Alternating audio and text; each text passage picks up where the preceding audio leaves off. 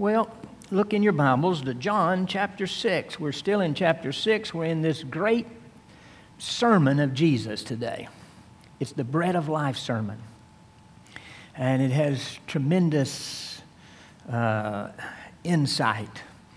One scholar said he thought it was the most profound sermon that Jesus preached. I don't know about that. I think every sermon he preached was profound. Everything he said was profound. I think of all of his sermons that were recorded, uh, the uh, upper room discourse is the one most meaningful to me. Uh, that's in chapters 14, 15, and 16 of the book of John, the, uh, the evening before the cross. But this is a tremendous message. Uh, we're so thankful that John recorded some of Jesus' long sermons. Of course, inspired by the Holy Spirit, he pinned them down. Uh, they're not recorded anywhere else. And so we're glad we have uh, this passage today. You remember the setting. Jesus fed the 5,000 on the, uh, on the east side of the Sea of Galilee.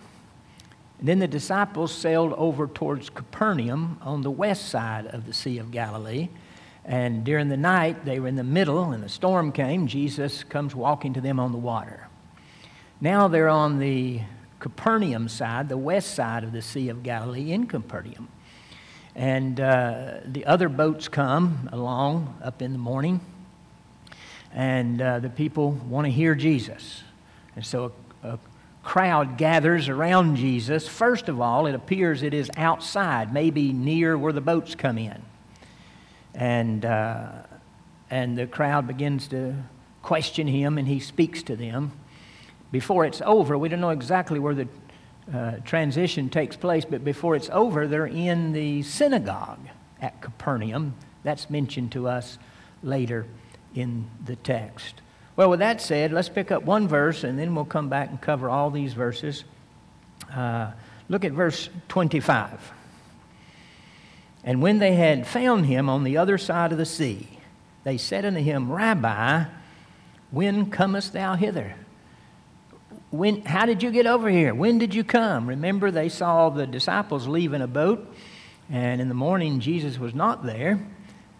And so they said, How did you get here? When did you get here? Pray with me, please. Father, thank you for the eternal word. Lord Jesus, thank you that you walked among us, God in the flesh, took our sins on Calvary's cross, and rose again from the dead, and that you are now King of kings, Lord of lords.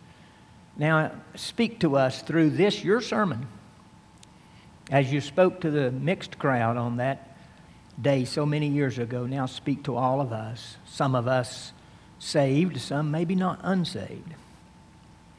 So we ask your presence with us. In Jesus' name, amen. Amen.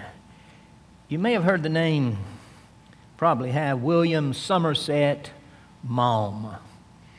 He was a accomplished novelist, a great playwright, and a short story writer.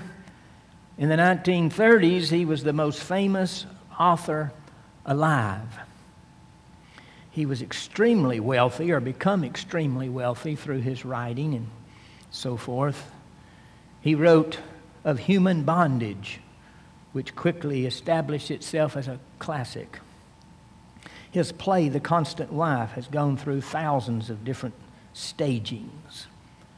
In 1965, Somerset was 91 years old. He had lived a sinful life, an immoral life, and uh, he was extremely wealthy. Even at this point, he was still extremely popular. He got about 300 letters in the mail every week uh, from his fans. How does a man like that face death? His nephew, Robin, gives us some insight. I'm reading just bits and pieces here. Robin talks about visiting Willie, that's what he called his uncle, Somerset, Willie. He visited Willie at his villa on the Mediterranean Sea. He said he, the furniture and the fixtures and so forth spoke of his extreme wealth and the size of his villa. Wonderful garden. And uh, he said Willie had 11 servants. But then he commented about all the riches and the, the glamour around him, but it no longer meant anything to him. He said one evening he found Willie reclining on the sofa, peering through his spectacles at a Bible which had very large print. He looked horribly um, upset, and his face was grim. I've been reading the Bible that someone gave me, he said, and I've come across the quotation What shall it profit a man if he gain the whole world and lose his own soul? He said to his nephew, Robin, I must tell you, Robin, that the text, this text, used to hang opposite my bed when I was a child. Then he said, Of course, it's all a lot of bunk. And he threw the Bible away. Then he said, But the thought is interesting all the same. That evening, the next evening, Robin tells of another encounter with his uncle, Somerset, Willie. And he says, Willie said to him, sat on the sofa and said, Oh, Robin, I'm so tired. Then he gave a gulp and buried his head in his hands. I've been a failure the whole way through my life, he said. I've made mistake after mistake. I've made a mess of everything. Robert said, I mean, Robin said, I tried to comfort him. Why, you're the most famous writer alive. Surely that means something. Somerset says, I wish I'd never written a single word. It's brought me nothing but misery. Misery. Everyone who's ever known me well ended up hating me. My whole life has been a failure, and now it's too late to change. It's too late. Willie looked up, Robin writes. Willie looked up, and his grip tightened on my hand. He was staring straight at the floor. His face was contorted with fear, and he was trembling violently. Willie's face was ashen, and he started he stared in horror ahead of him, straight ahead, in horror. And then he said, Go away, he cried in a sharp, shrieking voice of terror. He said, Go away. I'm not ready. I'm not ready. I'm not dead yet. I tell you, go away. His nephew writes, the high pitched, terror stricken voice seemed to echo from wall to wall. I looked around, but the room was empty as before. There was no one there. Willie began to gasp and cry hysterically. Somerset needed the bread of life. He had everything the world had to offer. He lived any way he wanted to, committed any sin he wanted to. But he found no contentment, no satisfaction, no peace, no joy in life. What a tragic, tragic story. Pascal, the great French philosopher and physicist, mathematician, inventor, said, there is a God shaped vacuum in the heart of every man that cannot be filled by anything created, but only by the Creator through His Son, Jesus Christ. In this great sermon, Jesus is going to say, I am the bread of life.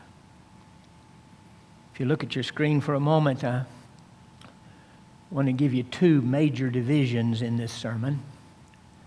This is the bread of life sermon, where Jesus says, I am the bread of life. And uh, the first part is you eat the bread of life, that is, you believe. You believe. Did you know, when you read through this sermon, the word eat comes out a lot. You see that word, it seems to stand out. The word eat, referring to the bread of life, occurs nine times. Nine times.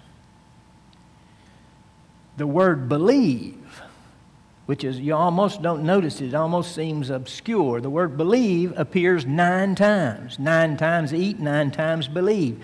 They're equated with one another. When Jesus said, talk about eating the bread of life, he was talking about believing on Him, receiving Him. Like you receive bread, you receive Him. And so, uh, we eat the bread of life, and that is, we believe. And in doing so, we receive eternal life. That's salvation. But also, kind of hidden in this great sermon is a truth about sanctification. That is, if you eat continually the bread of life, that is, you keep on believing, keep on trusting, keep on relying on the Lord Jesus for ongoing spiritual life. And that is sanctification. Well, with that outline given of the two major thoughts, I want you to look now back at your text. Verse 25, they say, How did you get here? When did you come? They were interested in those details. Jesus doesn't answer them at all regarding when he got there, how he got there. He could have told them, I walked on the water over here, but he didn't. He starts out with his Verily, verily. By the way, he's going to say that four times in this one sermon because he had people listening to him that was, uh, that was not catching what he was saying. They were not understanding. He, I, I, used the term earlier in my prayer, I think it was, that he was preaching to a mixed crowd. That means there were true believers there. There were some of his followers that still hadn't truly believed yet. Uh, there was some skeptics there and so forth. So there was a mixed crowd of people whom he was preaching to. And notice in verse 26, he says, Verily, verily, I say unto you, you seek me not because you saw the miracles, but because you did eat the loaves and were filled. The word saw there is that word we've talked about some in the book of John. There's one word that just means simply that you see something happen, but there's another word that means to perceive, to understand the meaning of something. And that's the word here for saw the, uh, for uh, the miracles. He said, You seek me. Uh, you seek me not because you saw the miracles. You didn't understand. You, you're not seeking me because you understood the miracles and that they pointed to who I am God in the flesh, the Redeemer, the Messiah. You're not seeking me for those reasons. You're seeking me because you got your belly full and you want it to happen again. You want a meal ticket. There are some people today who have a very pragmatic approach to Christianity. Instead of serving the Lord because of who He is and worshiping Him because of who He is, God, who came to redeem us, people want to see what they can get out of it. What am I going to get out of it? Can I get good health? Can I get uh, more money? Can I get some happiness? What can I get out of it? That was the attitude that Jesus addressed right here in this opening words of this great sermon. Then in verse 27, he says, Labor not for the meat or the food that perisheth. Now, he's not saying don't work and don't buy groceries. We've got to buy groceries and we've got to eat and we've got to work to make money to do so. That's part of God's design through all the Bible, Old Testament and New Testament alike. He's just saying don't stop there. Don't stop there. Go on for the food that's more important. Look what he says. Uh, for that meat which, but see, labor not for the meat which perisheth, but this is what you should uh, look for for that which endureth unto eternal life, which the Son of Man shall give unto you, for him hath the Father sealed. God had put his stamp of approval on Jesus by the miracles, by speaking from heaven. And so the Father had given his seal of approval. And so the the Jews listening, they picked up on the word labor when he said, Labor not just for the meat that perishes, but they seemed to miss completely the word give in that verse. That's the way legalists do. Uh, there is a, seem to be a innate mindset in the sinful heart of fallen humanity that we can do something to earn our salvation, do something to earn uh, eternal life. Here, Jesus said, I'll give it to you. But they honed in on the word labor and said, What can we do? What can we labor in order to earn this? Look at verse 28. Then said they unto him, What shall we do that we might work the works of God? So, what can we do to earn this eternal life and work the works of God? And Jesus contradicted their thoughts altogether and said unto them, This is the work of God, that you believe on him whom he hath sent. Now, this is the first time the word believe is used in this sermon, but again, it's used eight more times, nine times altogether. And here at the very beginning, he sets the stage and says, All of, all of this is about you believing. If you believe, then I give you eternal life. They said, therefore, unto him, What sign showest thou then that we may see and believe thee? What dost thou work? Now, they didn't ask questions like, Well, Lord Jesus, explain believe.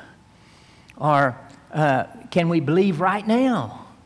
Or does it have to wait? They didn't, they didn't even ask questions about this profound statement that Jesus says. Instead, they said, What kind of sign are you going to give us? Remember, the word sign can be translated miracle, and probably the best translation is miraculous sign. What kind of sign can you give us? Now, from here on, they're, they're already looking for more food to eat. That becomes obvious as you read on. What can you do? Can you feed us again with another miracle? So we, then we might believe you. Man's order is see and believe. God's order is believe and see. And so they said, Therefore, what sign showest thou then that we may see and believe? Verse 31 Our fathers did eat manna in the desert, as it is written, he gave them bread from heaven to eat. Ah, Moses. Moses gave us manna every day. Now, Jesus had just fed 5,000, and he performed other miracles as well, healing people and, and uh, so forth, many, many. But just the day before, they saw Jesus not only heal people earlier in the day, they saw Jesus take five little pieces of bread and two fish and feed 5,000 men, probably at least 10,000 people, with that little bitty lunch. But that's not good enough for them. They say, What kind of sign, miracle sign, will you give us so we can believe? Our fathers did eat manna, and it was for 40 years. What they would really like to see is Jesus feed them for 40 years every day. And so they wouldn't have to work. And uh, so their meals would be a sure thing. And so they are looking for bread, just like Jesus said up front You seek me because of the food you ate. Verse 32 Then Jesus said unto them, Verily, verily. Here's the second verily, verily. By the way, verily, verily means truly, truly. It was spoken, though, with the, with the idea of, of listen closely now. I'm going to tell you some, something of great truth. So listen up. So he says, Listen up. I say unto you, Moses gave you not the, that bread from heaven. Moses didn't give you the bread. The Father gave you the bread. God gave you the bread, and He had already stated that He and the Father were one. And uh, so, in effect, He's saying, The one who's standing in front of you, I'm the one who gave Israel that bread for 40 years. Moses gave you not that bread from heaven, but my Father giveth you the true bread from heaven. Now he contrasts the physical bread that we all need for our bodies. Bread is, of course, a, a, a general term for food, food in general. Food. We need food for our, for our physical lives, but Jesus is saying there's another bread, a true bread, a genuine bread, and that bread is for our spiritual lives, for our eternal lives. So, our, in verse 32, the last part, he gave you not the bread from heaven. Verse 33 For the bread of God is that which cometh down from heaven and giveth life to the world. Ah, the true bread, verse 32, is from heaven and cometh down from heaven. Jesus, in this one sermon, is going to use the phrase came down from heaven or came from heaven. He's going to use that seven times in this one sermon.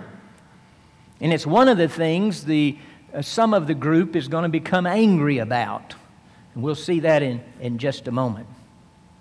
So he says, The true bread, the genuine bread, is that which comes down from heaven and giveth life unto the world. Notice he's not just talking about the Jewish nation now, he's talking about all of us.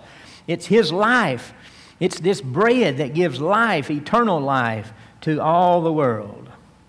Then said they unto him, unto the Lord, Evermore give us this bread.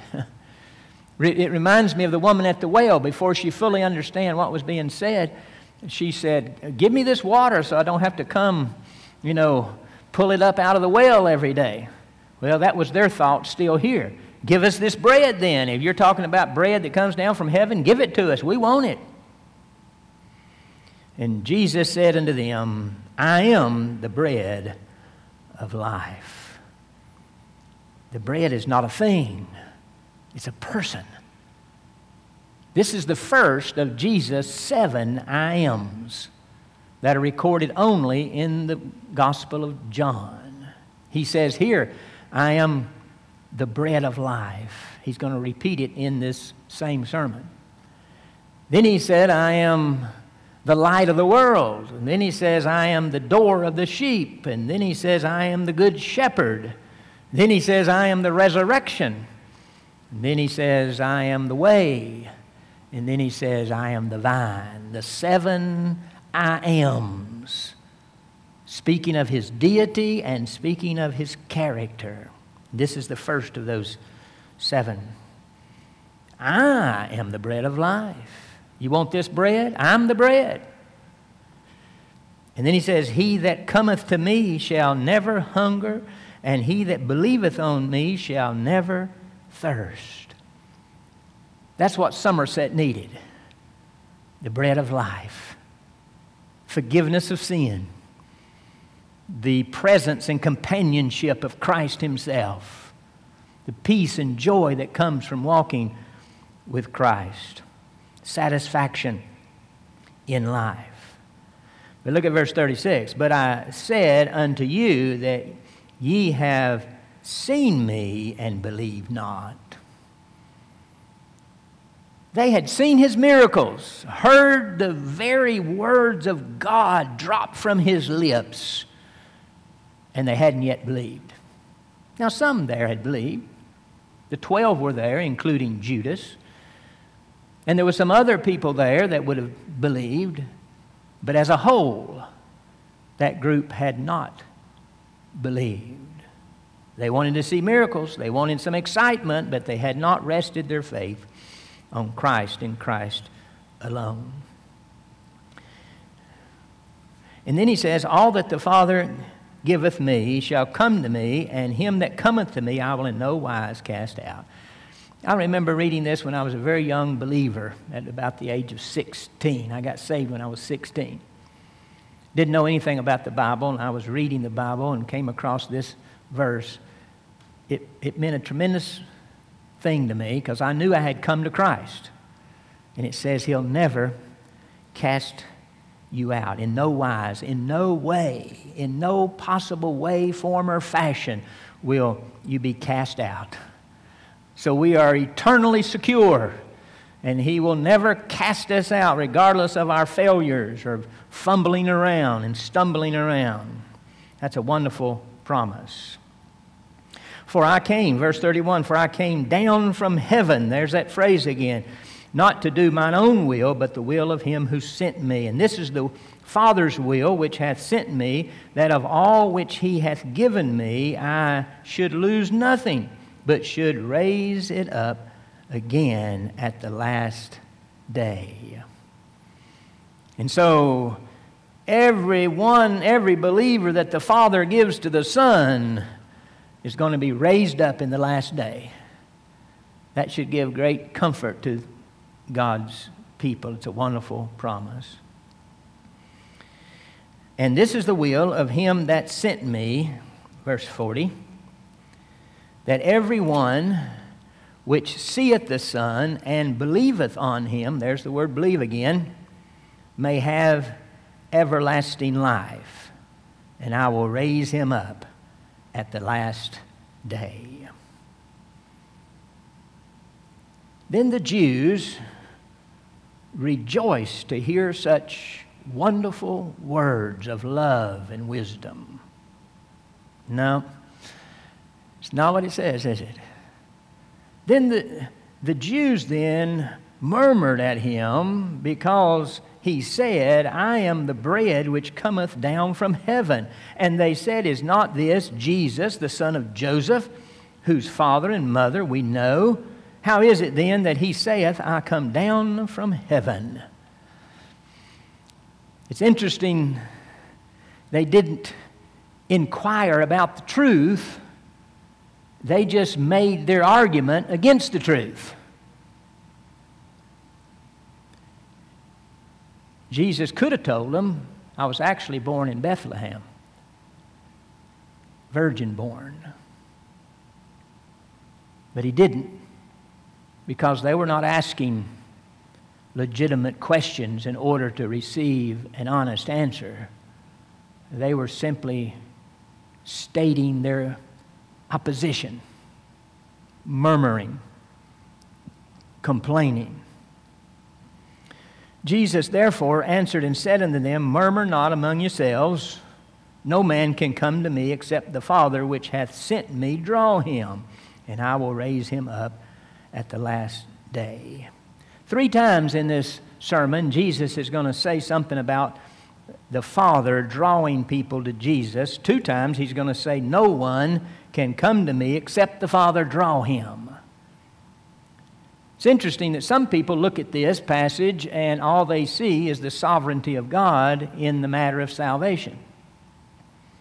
And yet, nine times, two times, it's repeated that the Father draws, but nine times it, it says we as human beings must believe. Sometimes people who overemphasize the sovereignty of God think that others don't believe in God's sovereignty. But I want to say to you today that I believe strongly in God's sovereignty. I believe God is so sovereign that if He wanted to, He could have chosen to give man a choice. And I believe that's just what He did. In His sovereignty, He chose to give man a choice. Now, you might say, Well, I thought you could get saved anytime you want to. Well, you can. You can get saved anytime you want to. But the want to is the Father drawing. If the Father was not drawing, if the Spirit was not convicting, if that wasn't going on in your soul, you wouldn't want to because the Scripture says there's none that seeketh after God. Man does not seek after God on his own. When it seems like someone is seeking God, that is God seeking man. So the Father draws them to the place where they can see who Jesus is. And, and then they can exercise faith in Christ. Verse 45 It is written in the prophets, and here he quotes from Isaiah, and they shall all be taught of God. Every man, therefore, that hath heard and hath learned of the Father cometh to me. Now, this was a new thing going on Jesus, Jesus here in the flesh. But he said, if you were truly have learned from the Father, then you would come to me. Now, people could be believers under the Old Testament, of course, dispensation. Jesus is saying if you're truly saved under the Old Testament dispensation, that is, you've learned from the Father, then, then every one of them come to me. Every one. Not a one fails to. As he said to them six months earlier, another group, as he said in chapter 5, that uh, to reject the Father, to reject the Son is to reject the Father. Not to honor the Son is not to honor the Father. And then he, what I would call the key verses in this chapter uh, is 47 and 48. Verily, verily, I say unto you, he that believeth on me hath everlasting life. Right now, that's what it means to eat the bread of life. It means to put your faith, rest your faith in Christ and Christ alone. In that very minute, you have, you already have, present tense, Right now, you have eternal life. If you lost it in a week, you only had one week life. If you lost it in a year, you only had one year life. But if you have eternal, everlasting life, then you cannot lose that. And if you believe, you have it right now. Then he makes the great statement again I am the bread of life. Your fathers did eat manna in the wilderness and are dead. This is the bread which cometh down from heaven. There's that phrase again. So he didn't quit using the phrase just because it offended the crowd. Uh, and this is the bread which cometh down from heaven, that a man may eat thereof and not die.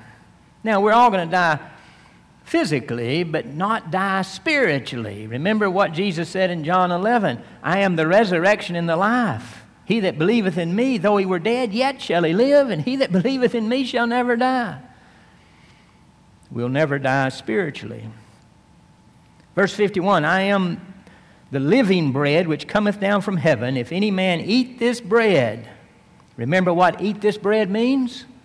Believe on the Lord Jesus. If any man will eat this bread, he shall live forever, and the bread which I give is my flesh, which I will give for the life of the world.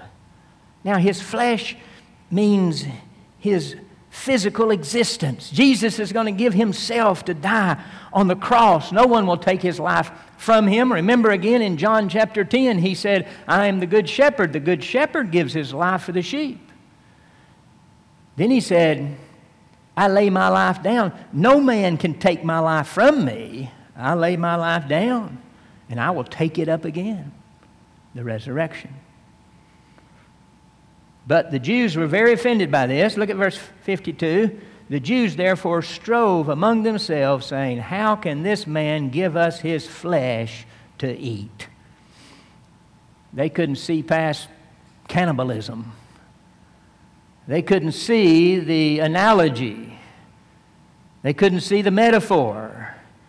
They couldn't see the spiritual side of this teaching.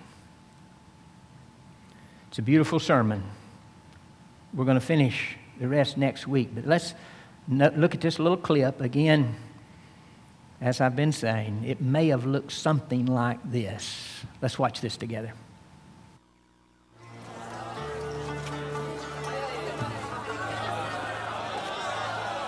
When the people found Jesus on the other side of the lake, they said to him, Teacher, when did you get here? I am telling you the truth. You were looking for me because you ate the bread and had all you wanted. Not because you understood my miracles. Do not work for food that spoils.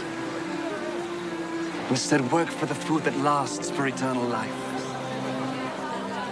This is the food which the Son of Man will give you because God the Father has put his mark of approval on him. What can we do in order to do what God wants us to do? What God wants you to do is to believe in the one he sent. What miracle will you perform so that we may see it and believe you? What will you do? Our ancestors ate manna in the desert, just as Scripture says. He gave them bread from heaven to eat. I am telling you the truth. What Moses gave you was not the bread from heaven. It is my Father who gives you the real bread from heaven.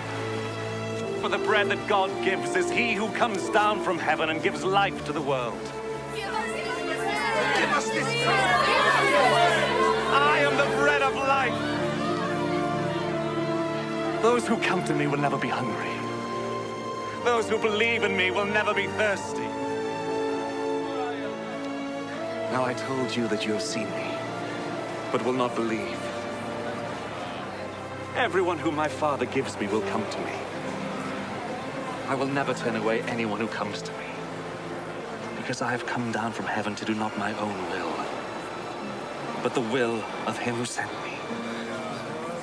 And it is the will of him who sent me that I should not lose any of all those he has given me, but that I should raise them all to life on the last day. For what my Father wants is that all who see the Son and believe in him should have eternal life. And I will raise them to life on the last day. The people started grumbling about him because he said, I am the bread that came down from heaven. This man is Jesus, son of Joseph, isn't he? We know his father and mother. How then does he now say he came down from heaven?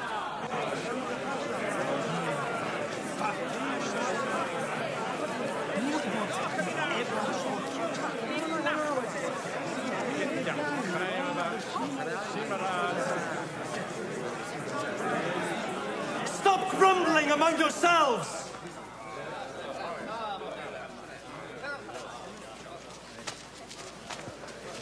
People cannot come to me unless the Father who sent me draws them to me.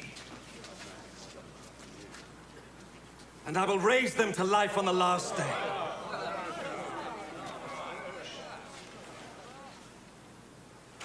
The prophets wrote,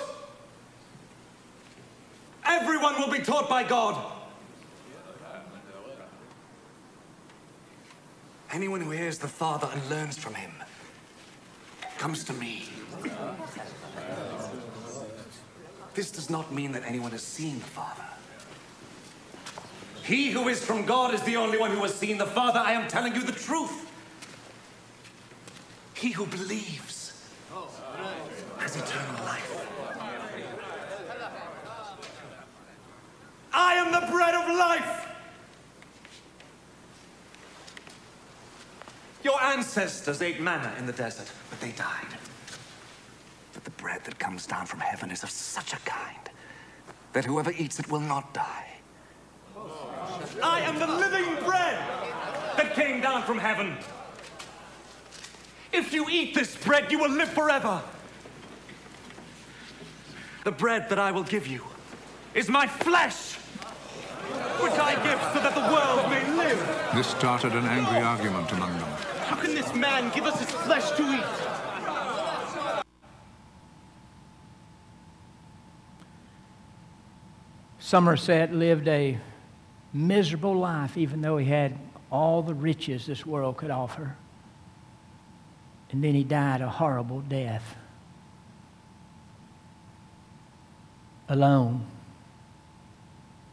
afraid, shaking, trembling,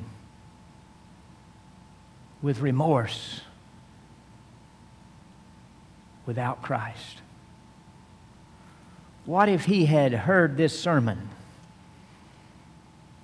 and believed on the Lord Jesus? What if he had eaten the bread of life? How different it could be. But he died. As far as anyone knows, he died without Christ. How about you? Are you willing to die without Christ?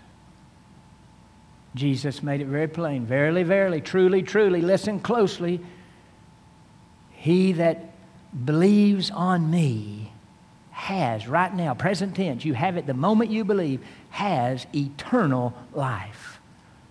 Will you trust Christ? Trust Him and Him alone. You can do that through prayer and calling on Him, receiving Him. We, we receive Him into our life, just like we receive physical food into our body. We receive Christ into our heart, our soul. We receive the bread of life. If you'd like to receive Christ as Savior, I'm going to lead you in a simple prayer. Wherever you are, stop what you're doing, and if you mean it, pray this prayer with me. Bow with me, please. Lord Jesus, I know I have sinned. I'm a sinner, and I need forgiveness. I believe you are the bread of life, just like you said.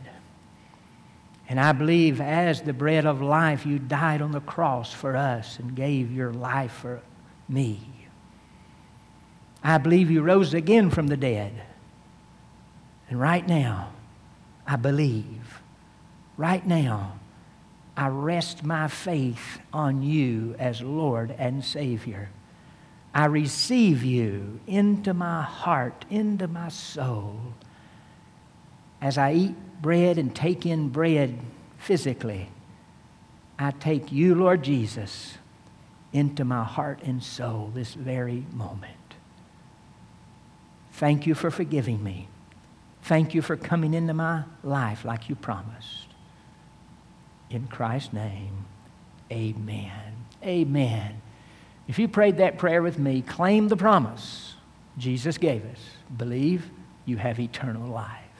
We'd like to know about it. You can um, call the church and leave a message, or you can leave us a message online, or you can email anyone on staff, and uh, we would love to pray for you and, uh, and send you some literature if you would like to help you grow. Uh, we're happy for you.